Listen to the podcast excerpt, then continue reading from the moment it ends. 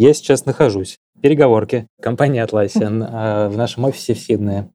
Я в команде продуктов, то есть я PM, в команде Jira. Самое главное, что просто я был к этому не готов, то есть вроде и солнце было в Питере хорошо, погода хорошая, и не то, чтобы сильно хотелось уезжать.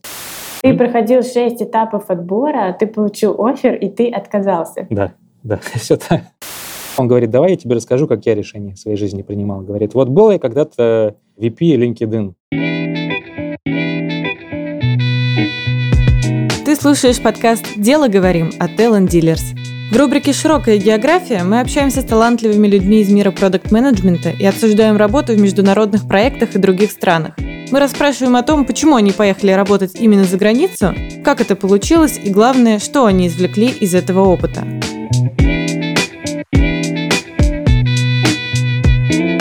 Сегодняшний выпуск получился немного философским и про целеполагание. Мы пообщались с Димой Меликовым, который уехал из Питера в Австралию работать с командой Atlassian на Jira. Конечно, мы не удержались от того, чтобы не спросить, почему Jira такая популярная, а еще, как переезд сказывается на качестве жизни. Можно ли позволить себе так же часто ходить в рестораны, как дома, и непринужденно вписываться в комьюнити? А Дима рассказал несколько историй, которые попали прямо в наши ценности. Например, как оставаться честным с работодателями, когда в одной компании у тебя интересные задачи, прекрасный коллектив и условия, а другая в это время настойчиво зовет тебя работать и предлагает международный опыт, невероятно интересный с точки зрения твоего личностного роста. В Jira огромное количество разных команд, кто занимается продукт-менеджментом. Вот одна из них наша, мы занимаемся так называемыми Next Gen или Next Gen Projects. Это Основная цель, наверное, можно сказать, этого проекта — это переосмысление опыта работы с проектами в Джире в целом. То есть, если вот прям совсем коротко, то классическая жира, которая уже 15 лет, она супер такая энтерпрайзная, сложная, и проекты в ней настраиваются хитро. И на самом деле есть даже целый блок как бы специальностей и вакансий, связанных с администрацией жира, на которые люди получают сертификаты, учатся и потом устраиваются работать с основной целью настраивать один инстанс жира, какие-то вносить изменения, и в итоге в этом вся их работа заключается. То есть это совсем нетривиальное дело. А, и вот цель проекта, над которым наша команда трудится, это демократизировать вот этот опыт управления проектами, чтобы любой проект мог создать там практически любой юзер, там, настроить его минут за 10-15 и фигачить свои задачи в нем, а не настраивать этот проект там неделями, как это происходит в классической джире со всей там гранулярностью и сложностью. Вот, это если коротко. Слушай, у меня есть вопрос, который напрямую не относится как бы к нашей теме, но меня как юзера Джиры уже очень давно беспокоит. Давайте фидбэк. Так, хорошо, глубинное интервью. Это, это не фидбэк, но я просто не могу никак понять, в чем секрет этого продукта. Он же реально дико сложный, с дико странным функционалом, но почему-то все его используют, и я в том числе уже кучу лет на нем сижу. И мне кажется, что это полная дичь, когда тебе нужно нанимать настройщика Джиры или настройщика какого-то софтверного инструмента инструмента. В чем вообще секрет? Слушай, все так и есть. На самом деле я до того, как сюда пришел, с ней работал давно и в предыдущей компании, успел подзабыть. И там, учитывая, что в предыдущей компании, где я работал, это был Райк, такой очень современный, демократичный инструмент управления проектами, то когда я вернулся к Джире, я как-то тоже взялся за голову и не мог понять вообще, а что она такая популярная стала, и почему как бы, миллионы пользователей вот этим вот пользуются. У меня есть э, два, наверное, объяснения. Первое заключается в том, что то, мне кажется, здесь очень хороший market fit, то есть Jira — это не инструмент для всех, это инструмент для разработчиков, там, ну и для проект-менеджеров или PM. И он очень четко, мне кажется, выхватывает вот эти отдельные use cases, связанные с конкретными командами, кто конкретно пилит продукт, разрабатывает софт и эм, именно программисты, да. А, там есть много своих нюансов, связанных с интеграциями, там, с системами версионности кода. Какие-то вот такие сценарии полутехнические, они в Jira, мне кажется, схвачены лучше всего, и в итоге быстрее и проще всего ложатся именно на такие технические команды, у которых конкретные свои ожидания есть.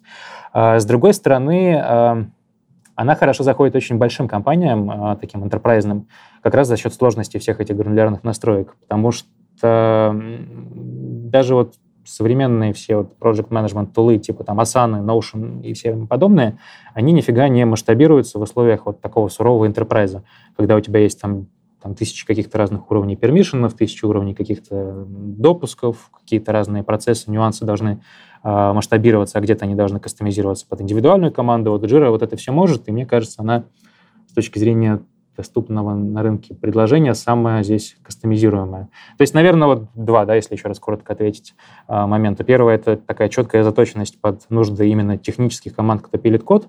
И второе — это достаточно гранулярная и глубинная настройка всей конфигурации, которая очень нужна большим и мощным софтверным компаниям. Вот. А на самом деле, почему маленькие команды используют жиру, я не знаю. Мне кажется, можно есть что получше. Давай перейдем вообще к вопросу переезда.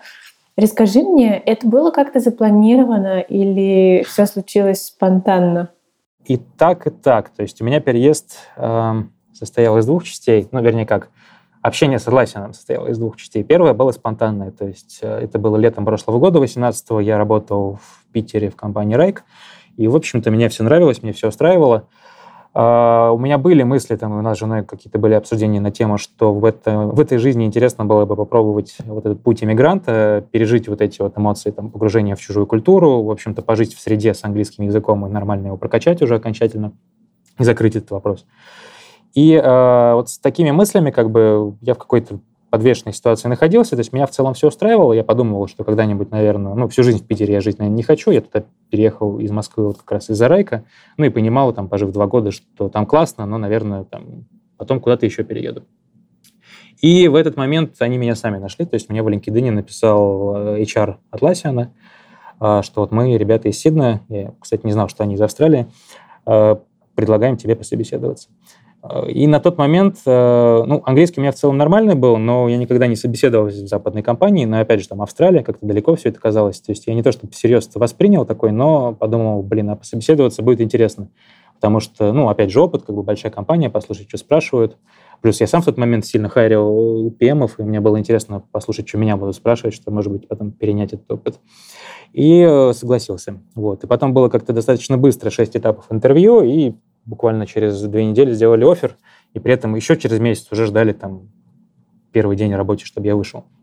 Вот. А вот это уже как раз было спонтанно совсем, потому что, во-первых, я на это не рассчитывал, а, во-вторых, меня, в общем-то, все устраивало, и там буквально в тот же момент, примерно там период времени, я получил промоушен там, в той компании, где тогда работал. Я был уже не PM, там, а руководителем продуктовой группы, у меня было четыре команды, четыре PM а, в команде, там часть ребят там я сам недавно только буквально нашел. И, в общем, все было интересно очень. Немного было каких-то новых классных задач. И, и, и новая роль тоже по-своему была интересна. Вот. В то же время в Джире там роль предлагалась просто senior PM передавая, то есть ну, со своей девелоперской командой, но без э, директ-репортов. И ну, самое главное, что просто я был к этому не готов. То есть вроде и солнце было в Питере хорошо, погода хорошая. И не то, чтобы сильно хотелось уезжать. А, может быть, когда-нибудь потом. А, вот. И, в общем-то, я им отказал тот момент. А потом была... Серьезно? Ты, отказ... ты отказался от оффера? Да. Клево. Нет, я им отказал, прям сказал, не, ребят, как бы все классно. А, ну, как я... Подожди, то есть ты, ты mm-hmm. проходил шесть этапов отбора, ты получил офер, и ты отказался? Да, да, все так. Поняла. Это очень интересно. Я отказался от оффера, потом, ну, как бы я, знаешь, я отказался, но я не хотел с ними портить отношения. Я понимал, что, может быть, в будущем потом что-нибудь поменяется, и я захочу там как-то с ними вернуться к этому разговору. То есть я отказался, ну, как бы не все, как бы пока, до свидания. Ну, как бы да, но ну, как-то троеточие оставил такое ментальное. А ты своему работодателю как-то рассказывал, что ребята, тут вообще-то меня в Сидней зовут переехать, в Джиру работать, давайте подумаем, э, можно ли мне что-нибудь посимпатичнее предложить внутри нашей компании? Или это все было за скобками? А, там как-то, ну, то есть я рассказывал, но, наверное, не в таком контексте, как ты сейчас сказала. То есть э, мне, ну, действительно... По-скромному. да. То есть я ничего не... Во-первых, там я только-только получил промоушен, и мне и так там все устраивало. А, во-вторых, э, там больше меня тревожило, что... Ну, то есть в итоге-то я отказал, но там дня два я, наверное, действительно серьезно думал, там, как правильно принять решение, потому что не то чтобы, да, это какое-то решение, которое каждый день принимаешь. И... А вот это очень интересный mm-hmm. момент. Расскажи поподробнее. Вот это думал, как принять mm-hmm. решение. Ты просто ходил в саду, сидел на лавке и мечтал, или ты реально рационально какие-то таблички составлял? Не, за, я, я, я еще... Нет, кстати, я таблички тоже составлял со всеми плюсами и минусами, но я в итоге понял, что таблички все равно не особо работают. А, но составлял. А, ну, в общем-то, мне кажется, как любое решение принимается, действительно. То есть какие-то ты там плюсы-минусы пытаешься рассмотреть там с точки зрения разных каких-то как тактических, наверное, так и стратегических вещей. А меня, наверное, основной тогда вот плюс остаться, который держал, или скорее минус, если бы я уехал, э, что там слишком много всего началось вот связанного с моей новой ролью, там много было инициатив, которые я запустил, и мне было очень бы грустно все это бросать. Плюс э, та роль, которая там в тот момент у меня появилась, мне она очень была интересна, и она была для меня нова. Мне было интересно в ней освоиться и себя почувствовать. Э, и, в общем-то, сама компания очень классная была и остается, и, там, в общем-то, я по ним, честно скажу, скучаю по-своему. И покидать мне их не очень-то хотелось. В то же время я очень четко представлял все минусы и переезда, как бы вот все минусы иммиграции э, и, скажем так, адаптации к новой культурной какой-то культурному слою и новому mindset у людей вокруг. Я все это очень хорошо понимал, там я до этого полгода в Бельгии жил еще в студенческие годы, э, ну, на стажировке.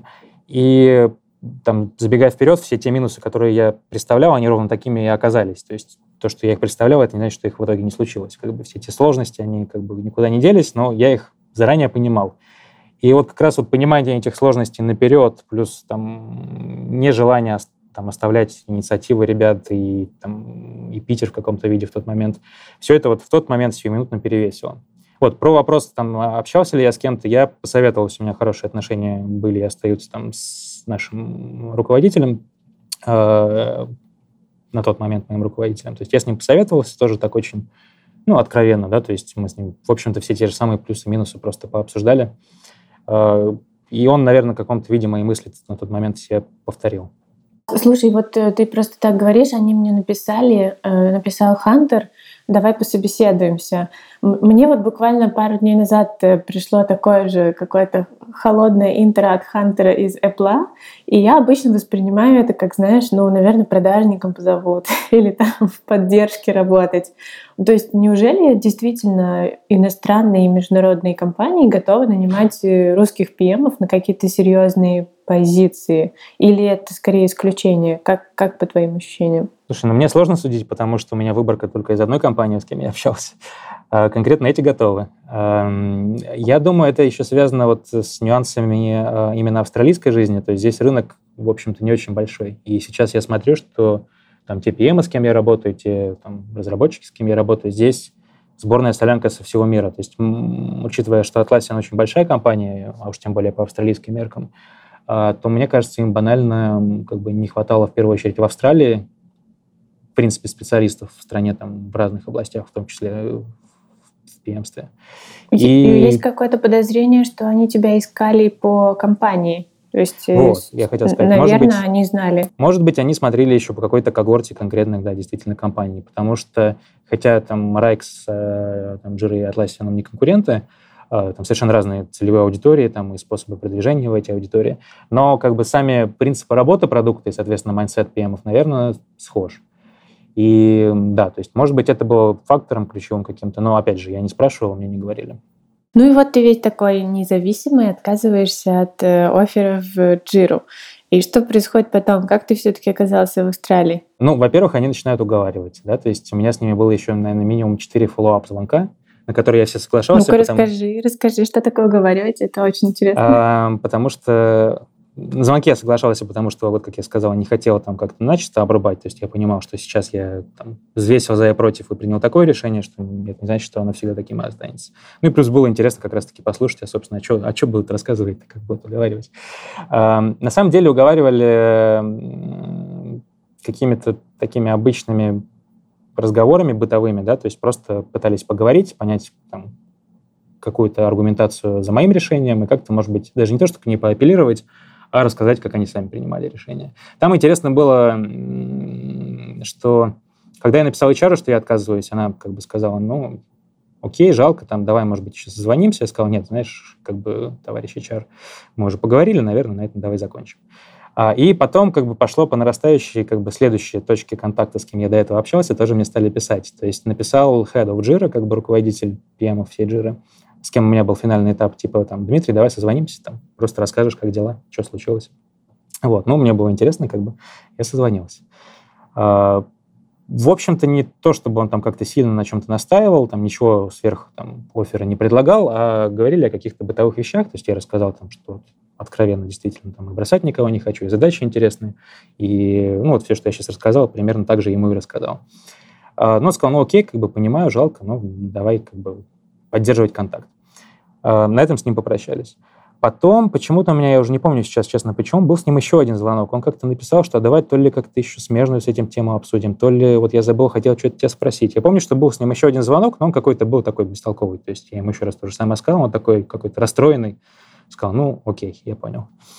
Вот. Потом он мне написал, слушай, говорит, а давай ты созвонимся с нашим VP of Product Atlassian, как бы он тебе расскажет, как он в своей жизни решения принимал. Я говорю, ну, давай, мне как бы, мне интересно.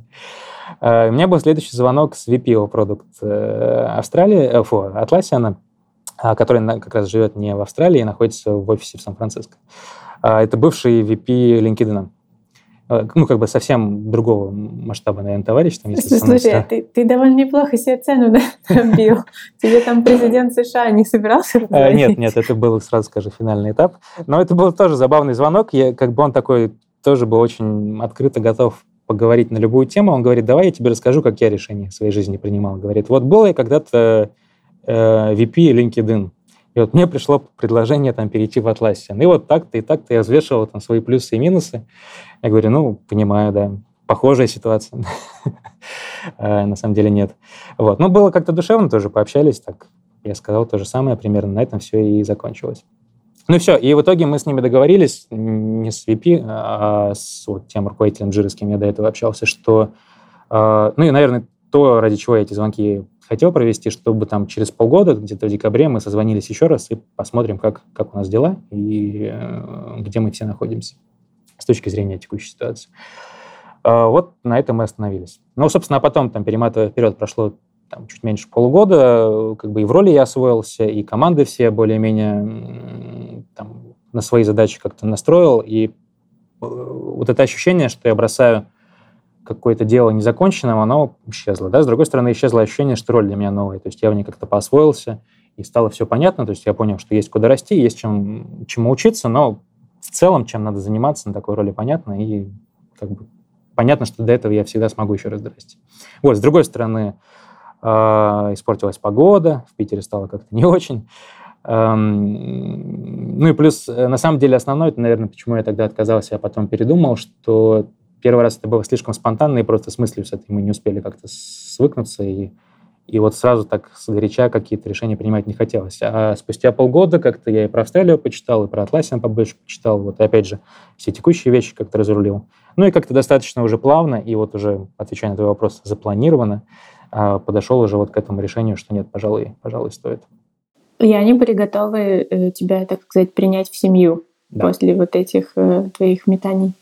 Слушай, это очень-очень интересная история, потому что мне очень хочется, чтобы люди ее услышали, потому что она вроде как про то, чтобы быть честным с самим собой, с работодателем текущим и с будущим, и про то, чтобы свои интересы отстаивать. Мне понравилось. А расскажи поподробнее, ты так проскочил быстро вот эти шесть этапов интервью. Угу. А, можешь рассказать вообще как бы в общих чертах, а про что тебя спрашивали, про что вообще был разговор, и можно ли как-то к такому подготовиться? Давай, да, попробуем. А, наверное, здесь еще особенность такая, что, ну, может быть, не особенность, но вот конкретно у меня был какой контекст, что пол, полтора, наверное, примерно года до собеседования с Атласином я сам очень активно PM собеседовал, а, и там, ну, наверное, около 100 интервью у меня уж точно было. И сам пытался вот в этом процессе все время как-то оптимизироваться и понять там, как лучше там понять, что человек тот или не тот. И э, забегая вперед, уже э, могу сказать, что Atlassian на самом деле все спрашивали примерно то же самое. То есть там не какой-то rocket science, не какие-то там супер с подковыркой вопросы, достаточно понятные вещи, которые, мне кажется, любая нормальная компания спрашивает PM-ов. То есть если уж совсем упрощать, то это попытка понять, что человек, первое, там, адекватный, ну, в, там, в случае Atlassian, что он по-английски говорит, что у него есть релевантный опыт, и что он может работать с командой, и что он с цифрами как бы дружит и, в общем-то, более-менее структурный. Очень интересно послушать, как проверяют э, цифры. Может быть, mm-hmm. ты какой-то пример можешь привести. И знаешь, еще очень интересно, проверяют ли какую-то техническую составляющую твоего опыта. Потому mm-hmm. что мы общались вот с Гуглом, и в Гугле у тебя на вакансию PM проходит э, полноценное software engineering интервью. Mm. Интересно понять, так же в Atlassian или нет? Нет, не так же, иначе бы я не прошел. Э, слушай, технические вещи, они не то чтобы сильно проверяют. Мне вообще, честно говоря, показалось, что вот те шесть интервью, которые были, они все были достаточно лайтовыми. Как и все, что на самом деле происходит в Австралии, здесь люди такие достаточно на релаксе. Достаточно общие вещи спрашивали. Если про цифры говорить, я вот сейчас точно не вспомню. Ну, я помню, что это было что-то достаточно обычное, то есть и про то, как я в метриках ориентируюсь, какие они бывают, там, чем ARR от MRR отличается, там, что такое ARPU и прочее. А, какие там я метрики там в своей жизни. Знаешь, наверное, я сейчас думаю об этом, мне кажется, там все было очень такое кейс-дривен, да, то есть они не какую-то теорию спрашивали, а как ты в жизни своей принимал решения, на что смотрел и о чем думал. То есть это было про примеры или да. про ситуации, которые они сами тебе давали? Типа представь, что ты работаешь там-то. И так, и так. То есть всегда, мне кажется, на mm. каких-то этапах там были вопросы, представь, что у тебя вот такой продукт, чего ты с ним сделаешь. Ну, это типичный вопрос, да, и как ты будешь измерять его успех. Там, ну, обычно достаточно так теоретически отвечаешь. Это в основном про теорию. А, да, наверное, много вопросов было про реальные примеры, то есть что делали, как измеряли, что можно было сделать лучше, какие там вынес из этого уроки. Ну и вот, наверное, вот как-то вот в таком контексте кейсов смотрели, насколько я в этом ориентируюсь и как там соображалка работает. Блок вопросов про какой-то культурный fit. Вот тоже из нашего опыта. Из, что-то я говорю из нашего. Мы Николай II. Из моего опыта общения с а, ребятами из Гугла у них есть эм, проверка на то, насколько ты э, Googler или не Googler. И вот под этим Googler есть какое-то там лидерство, diversity, что-то еще. Есть ли проверка на какой-то культурный fit э, именно в Atlassian? А, есть. А, давай, наверное, сначала расскажу, какие вообще этапы были, потому что они как раз более-менее про это. То есть было шесть этапов. Mm-hmm. Первые два такие скрининг с HR, потом с руководителем PM. А еще четыре очень привязанные к конкретным ценностям, которые они ищут. То есть четыре этапа — это leadership, это вот у них это называется mastery, то есть в Атласе есть понятие PM craft, то есть некий крафт скиллов, э, который должен быть у любого PM. И у них он на трех таких столпах держится. Это general management, scientist э, и artist. То есть, что ты можешь в целом как менеджер быть, то есть понимаешь, что такое менеджмент, и примерно в этом как-то ориентируешься, и во всем по чуть-чуть можешь и с людьми пообщаться, и решения принять, и там какой-то митинг провести. Scientist, то есть о том, что ты структурный, и у тебя есть такой научный подход к деятельности, ты готов строить гипотезы, их валидировать, и, в общем-то, понимаешь, как как вот этот процесс поиска в продуктовом мире происходит. И артист имеется в виду, что ты все еще какой-то творческий остаешься при этом, не просто а, такой технарь, а можешь и как-то креативно подумать, и желательно, может, что-то и нарисовать, или, или как-то подойти с, к вопросу нестандартным способом. Вот, это второй блок, то есть мейстеры. А, третий — это results driven, то есть про цифры, про метрики, про вот это все. И четвертое — это вот то, про что ты спрашиваешь, это values. То есть насколько у тебя fit с командой, с культурой и с тем, как вот здесь люди устроены с точки зрения, наверное, их каких-то человеческих качеств. Эм, здесь интересно, у Atlassian есть, я, кстати, сейчас мне стыдно сказать, все не вспомню, но конкретный набор эм, values, которые, как компания, он очень Atlassian гордится ими, и вот как раз с ними пытается этот фид проверить. Э, там два, три, три самых ключевых value, которые я сейчас вспомню сходу, это don't, он прям так называется, don't fuck the customer, то есть думая о клиенте, не, не, не, фак, не факай его э, в каком бы то ни было проявлении. То есть, ну, другими словами, просто все время customer first, и надо думать о том, что ты с ним не делаешь чего-то такого, что не хотел бы, чтобы делали с тобой, даже если ты об этом не, не задумываешься.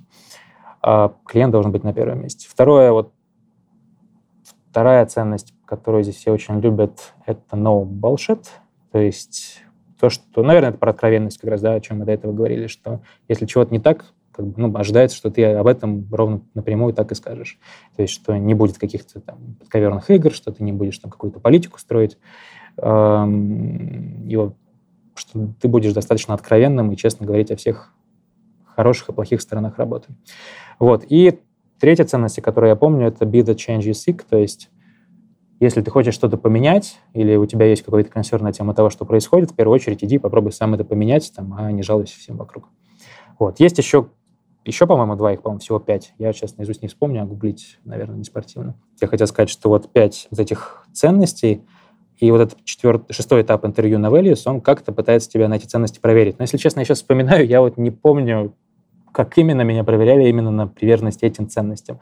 Я думаю, что это был просто откровенный разговор о, о тебе как там, о личности, о том, как ты принимаешь решения, как ты вообще вот как человек себя чувствуешь, и, наверное, просто потом интервьюеры чувствуют как бы fit, не fit там, с ними лично, например. А подготовиться как? Какие-то книги Cracking PM Interview почитать или что делать?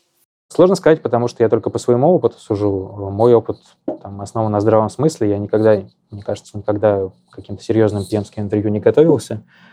А те, которые я проводил сам, я, опять же, основывал на своем здравом смысле и на том, что я искал от конкретного человека. То есть, наверное, ключевое это, опять же, я уже говорил, адекватность, релевантный опыт, понимание, как вот поиск продуктового идеального решения строится с точки зрения формировки, формирования гипотез, их проверки и, и, и трекинга их э, результативности. И вот некая культурная вещь, которая не подготовится, которая, наверное, просто проверяется, подходишь ты или нет. Ты можешь как-то прорефлексировать, что из твоего опыта было им симпатично, что их зацепило, что показалось релевантным, помимо того, что ты работал в Райке? Может быть, какой-то международный опыт или какое-то образование? Я думаю, всего понемножку. Попробую поразмышлять вслух. Э, международный опыт у меня был, да, то есть э, я думаю, это так или иначе точно повлияло. А, не могу сказать, что это было решающим, но у меня он был интересным. То есть начиная еще с там, университета, а, я ездил на курсы какие-то студенческие еще между там, пятым и шестым курсом. Потом на шестом курсе я был а, почти полгода на стажировке, жил в Бельгии. В общем-то, где там английским каким-то более-менее нормальным стал обладать. Потом работал в международных компаниях. Там первое место, где после универа я работал, это был Microsoft. Там, в общем-то, уже там была какая-то тоже международная среда и много английского языка, и какой-то опыт работы в такой корпоративной культуре. Потом были всякие стартапы, там просто было много всяких командировок интересных по, и по Европе, там, и по СНГ. Это, наверное, скорее про какой-то культурный diversity, да, то есть про то просто, что как бы, я видел разные культуры и, и достаточно неплохо с ними интегрировался. Наверное, самый релевантный международный опыт был все-таки в Райке, а, потому что у нас там была штаб-квартира в Калифорнии, мы куда регулярно ездили, и у нас почти все клиенты, с кем мы общались, они были оттуда. Там было много интересных как раз митингов и встреч с клиентами, о которых я на интервью с удовольствием рассказывал и, в общем старался как можно больше именно об этом рассказать, потому что рассчитывал, что это должно повлиять. Ну и, наверное, так и случилось. Там, для примера у нас были интересные митинги с клиентами там и на студии Warner Brothers в Лос-Анджелесе, и в офисе Airbnb, и там звонки с Теслой. То есть ну, были какие-то интересные истории, которыми и поделиться было приятно, и, наверное, которые на что-то повлияли. Вот. Я думаю, еще что искали и что нашли, это работа с командой, которая иногда может хотеть что-то свое, да, то есть я думаю, это, в общем-то, везде, наверное, в любой компании, кто занимается софтом, так или иначе приходится этим заниматься. Но вот, вот этот лидершип, да, то есть возможность вести команду за собой без прямого подчинения и как-то аргументированно спорить, когда не все согласны там, с тем, что ты хочешь, или аргументированно предлагать какие-то альтернативы. Мне кажется, это искали. У меня было пару интересных примеров там, из какого-то моего опыта, которые, мне кажется, могли зайти. Ну и, наверное, в итоге зашли. Отношение во время отбора к тебе было какое-то нормальное, обычное, как во время отбора в остальных компаниях? Или было что-то там специфическое, связанное с тем, что ты вот э, русский, и у тебя английский не родной язык и так далее? Или, или это было все суперкомфортно? С точки зрения английского все было суперкомфортно. Я думаю, это еще связано с тем, что это Австралия. Она в целом, особенно Сидней, где мы находимся, очень такая многокультурная, многокультурный город. В том смысле, что сюда, мне кажется, еще больше съезжаются всех мест, чем, чем в Америку. То есть здесь реально очень большое количество приезжих с плохим английским, и здесь максимальная толерантность к языку, который может быть не очень хороший, и, в общем-то, к любой национальности, там, к любым культурным различиям. То есть вот здесь вот этот diversity, он самый большой из тех, которых где-либо я видел, то есть и в Штатах, мне кажется, даже с этим как-то не так круто, как здесь. То есть в этом плане все было суперкомфортно.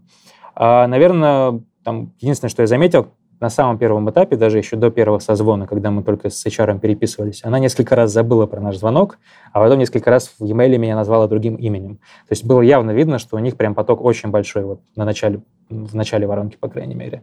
И как бы смотрят всех подряд. Но потом, когда уже как-то мы э, там, несколько разговоров провели, и, видимо, там следующие этапы начались, там уже все было четко, там было без, без косяков. А если говорить непосредственно про переезд, э, что было самое сложное? Там же вот кучу всего этих бумажки, виз, жилье, какой-то быт и так далее. Угу. Что самое сложное? Слушай, ну лично в моем случае, опять же, я не готов говорить там, с других компаний. Э, самое сложное для меня был переезд очень быстро из Питера в Москву. Все остальное прошло супер легко. Э, потому что там нам нужно было и резко и квартиру освободить, и вещей мы за два года кучу нажили. А, и все это нужно было упаковать и отправить. Вот, вот это было сложно. И машину перевести, и одновременно с этим как раз готовить все визовые вопросы, связанные с Австралией. А то, что касается уже вот там, финального промежутка между Москвой и Австралией, там все было супер налажено. Мне кажется, в Атласе они здесь уже поток вот этот а, переезжающих достаточно большой, что все процессы очень хорошо построили.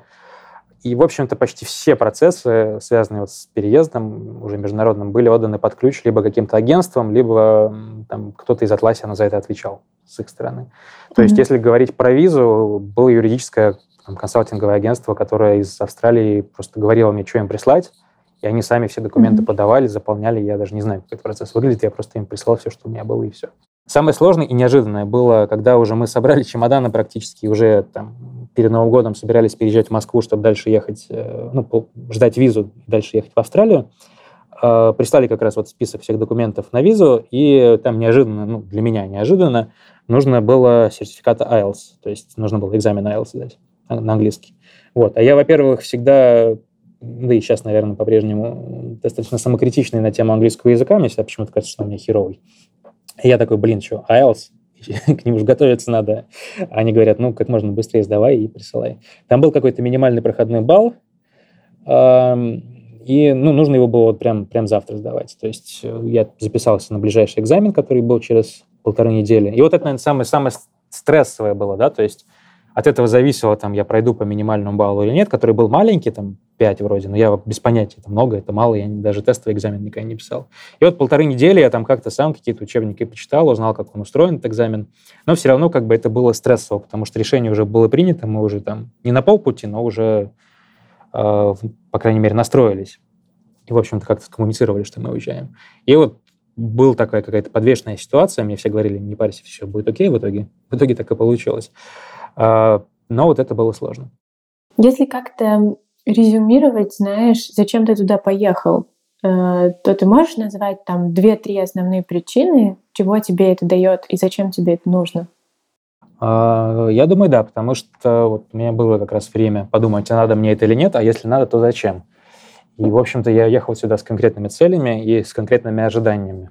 А, цели были следующие. То есть я, во-первых, понимал, скажем так, каких целей не было. Я понимал, что там может пойти как угодно, и э, культурный шок, и вот это вот все, связанное с интеграцией человека в новую культурную среду, э, может мне не понравиться, скорее всего, не понравится, как и всем иммигрантам. Да? Есть какой-то момент, когда всем очень неприятно, всех все очень бесит, и все хотят вернуться обратно. Как бы это было окей, я это понимал, что это произойдет, но и был готов с этим мириться. А, чего я не хотел, это там, ставить себе цель там, уехать из России там, или хорошо зажить в другой стране, или остаться в Австралии, или... Э, в общем, я не питал на это что-то иллюзий. Я понимал, что проблемы будут те же самые, что и в России, там, и пока какие-то проблемы не решены там, у тебя в голове, то они точно так же с тобой уедут и в другую страну. У меня были конкретные цели, связанные, во-первых, с а, я всегда, там, и мы с женой всегда хотели, обсуждали пожить в native стране, да, кто native как бы в английском языке, и пожить в этой среде, как бы понять эту культуру, понять этот mindset, и, собственно, и английский в итоге довести до какого-то fluent уровня, чтобы почувствовать вот эту культуру, стать ее частью. И до того момента, пока она тебе не понравится, да, то есть у меня есть цель как бы вот продвинуться вот в английском языке, как следствие, в интеграции вот в эту англоязычную культуру. Меня пока очень много здесь разных вещей бесит, а, ну или просто как бы непривычно, но я считаю, что это нормально до тех пор, пока я не могу этой среде говорить на том языке, на котором она говорит, на том же уровне, на котором она говорит. До этих пор я как бы не часть этой системы, и понятно, что мне до этих пор много чего может не нравиться. Вот это первая цель. Вторая цель, э, может быть, она там не сильно профессиональная, но как бы связана с э, климатом и здоровьем, да, то есть там, всю жизнь я жил в Москве, потом в Питере, и э, как-то это уже там к 30 годам стало сказываться в каком-то виде. То есть я чувствовал, стал чувствовать, что энергии меньше, там надо спортом заниматься, и хочется как-то вот переосмыслить свое отношение к этому. И как часть этого очень хотелось всегда пожить и, стать, и сделать так, чтобы это стало мне привычным в стране, где есть океан, там, где вот сейчас зима у нас, там это там, 18 градусов. Пожить в хорошем климате и... Э, у меня лето и тоже 18. Я знаю, да, у нас сейчас примерно одно и то же. А, но вот у нас зима. Здесь зима это как сентябрь э, в Москве, наверное, как раз с бабьим летом, а иногда с небольшим похолоданием. Вот, э, то есть пожить в хорошем климате, и, ну, не просто так, а, наверное, с точки зрения здоровья, как следствие, чтобы там энергии на какие-то хорошие дела осталось на большее количество лет в итоге. Эм, как некая инвестиция вот в собственное там ментальное и физическое здоровье, потому что раньше никогда сильно там не заморачивался на этот счет. А, третья цель была поработать не то чтобы в международной компании я раньше работал, а научиться работать и понять, как это делать с командами разработчиков и вот именно с производством международным, да. То есть во всех компаниях, где я раньше работал, даже в Райке, там вся разработческая часть была русская. И у нас там было бизнес-девелопмент, и СЛЗ, и консультанты из Америки, но как бы твоя команда — это все равно русские ребята, с которыми ты в итоге договоришься.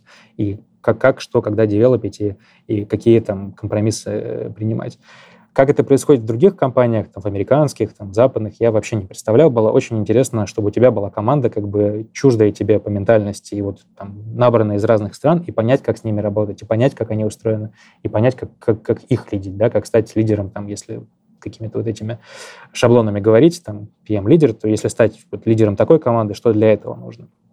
А, то есть это вот некий такой mindset работы полноценной mm-hmm. международной среде, а не просто там русской компании, у которых есть офис в Америке. Не могу не задать вопрос, поскольку мы стараемся такое делать, подкаст честный. Э, хочу спросить про деньги. Mm-hmm. Насколько там комфортно ты себя чувствуешь э, по деньгам, потому что у меня друзья живут тоже в Сиднее, и я должна была когда-то туда полететь, и они говорили, что условный салат стоит 20 э, долларов, и вообще в Сиднее жить довольно дорого.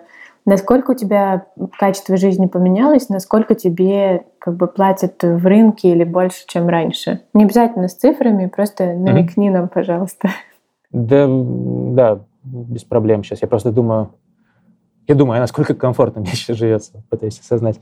А, Наверное, стало точно житься не так вольготно, как жилось в Питере. Ну, по понятным причинам, э, там было все сильно дешевле, эм, и тоже было все достойно с точки зрения оплаты. И... Давай раскроем вольготно. Условно, раньше я ездила на такси, сейчас на электросамокате. Что такое вольготно? Ну, наверное, такие составляющие в Питере мы почти никогда не готовили по разным причинам. То есть вообще без, без задней мысли можно было в любой момент пойти там в любой ресторан или любую еду заказать на дом, просто потому что хочется.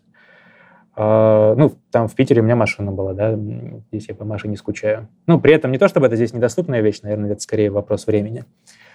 Что еще? А, тоже сложно, наверное, сравнивать, но с точки зрения отпуска, там в Питере можно было в любой момент куда угодно мотнуться, ну, просто когда в России жил. Здесь как бы другая причина, просто еще куда-либо мотнуться далеко, и поэтому дороже. А, но не то, чтобы так просто, как было раньше, наверное, там сейчас мне можно сказать, легко поехать там, на выходные куда-нибудь, просто потому что я хочу.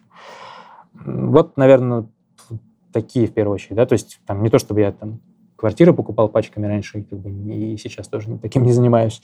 Но вот с точки зрения еды, свободы mm-hmm. перемещений было все проще. Не сказать, что здесь как-то сложно. То есть здесь, наверное, вот, вот основное различие, которое я замечаю вот в такой в личной жизни, да, каждодневный. Здесь действительно супер дорогая еда, особенно в ресторанах. Да? Она в среднем дороже раза в 4, чем в Москве. То есть на двоих средний чек поужинать в обычном месте, где есть меню, официанты, и хорошо, если скатерть, а может быть и без них, а в рублях будет стоить, ну, наверное, там, от 8 тысяч рублей, от 10 и выше. Ну, Лондон, Гонконг, наверное, такая же цена. Ну, да, я не говорю, что здесь супер дороже, чем во всем mm-hmm. мире, но точно как бы разница с Россией заметна. А, я думаю, здесь цены примерно как в Калифорнии на еду. Здесь супер дороже жилье. Наверное, так же, как в Калифорнии примерно, да? То есть ну, да, ну, да, в общем, да, да. примерно порядки понятны. Угу. А, ты, ты очень интересную тему затронул, э, тему какого-то другого культурного mindset а, и что очень хочется научиться с этим работать и это понимать. Угу. Давай тоже, чтобы стало понятно, от общего попробуем перейти к частному. Есть какие-то там два-три примера, которые тебя очень сильно удивляют в работе с твоими инженерами, которые совершенно другой культуры люди? Да. Э, здесь э, все очень casual, а, еще больше casual, чем вот в общей, наверное, принятой нашей среди разработчиков, там, привычной в России или, может быть, даже в Штатах, потому что, по крайней мере, я видел. Здесь все очень на релаксе, и все очень легко относятся к тому, что они делают, и как с точки зрения личного комфорта.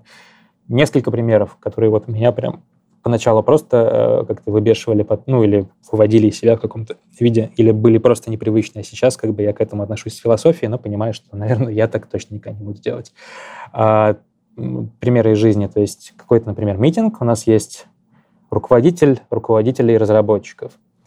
И он приходит на митинг босиком в носках, с пачкой чипсов жирными руками и громко чавкая, как бы вот весь митинг, едя чипсы, ну, что-то обсуждает. Вот. Мне это было очень странно. А, там другой пример. Разработчик пришел на рабочее место, у него какой-то специальный коврик около его стола, он снял кроссовки, снял носки, рядом аккуратно положил и босиком стоит работает.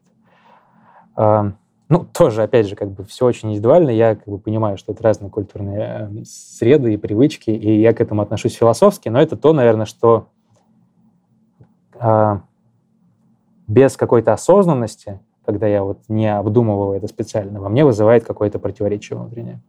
При этом, разумеется, я на это никак не реагирую, как бы я скорее пытаюсь понять, чем люди думают и почему они это делают. Ну и, в общем а понимаю. Мне, мне, мне кажется, это очень стандартная, кстати, тема и европейская, американская, австралийская. Ну, по крайней мере, я там когда была молодая, угу. я очень много путешествовала и очень много ну, путешествовала не просто в плане посмотреть ну, какой-то сайт-синг, а по учебе, по работе, по разным вопросам.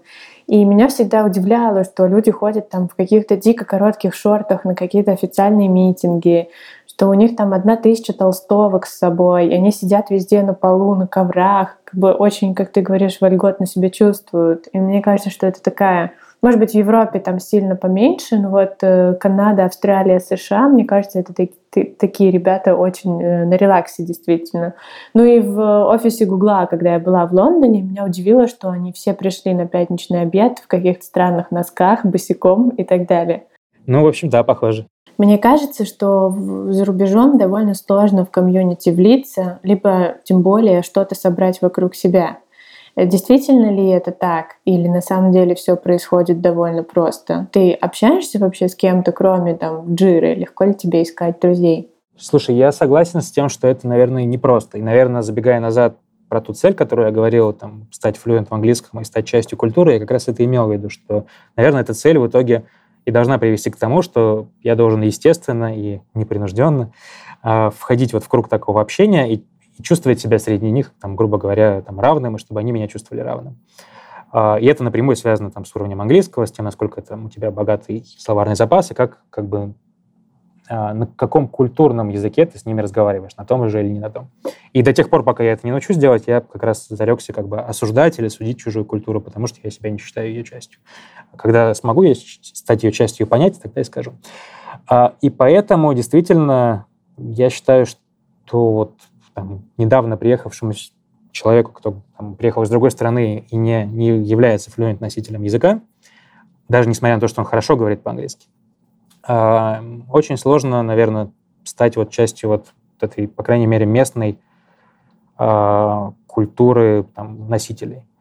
То есть комьюнити сделать, построить можно, учитывая особенно, что Сидней это очень э, там, мультикультурный город, мультикультурный такой комьюнити его сделать можно. Я общаюсь много там и с, э, и с русскими, и с индусами.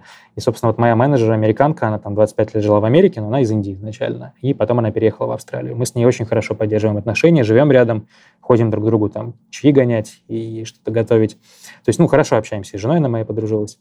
Там есть даже какие-то местные ребята, там австралиец один, тоже ПМ, а, с кем хорошо общаюсь. Ну, скорее он немножко ментальностью отличается от местных, он там его тоже очень раздражает вот вся эта вот, вот особенность, и он любит говорить напрямую, и он считает это своей основной фишкой, и почему-то вот он тоже чаще сходится с таким ментальным а, блоком людей.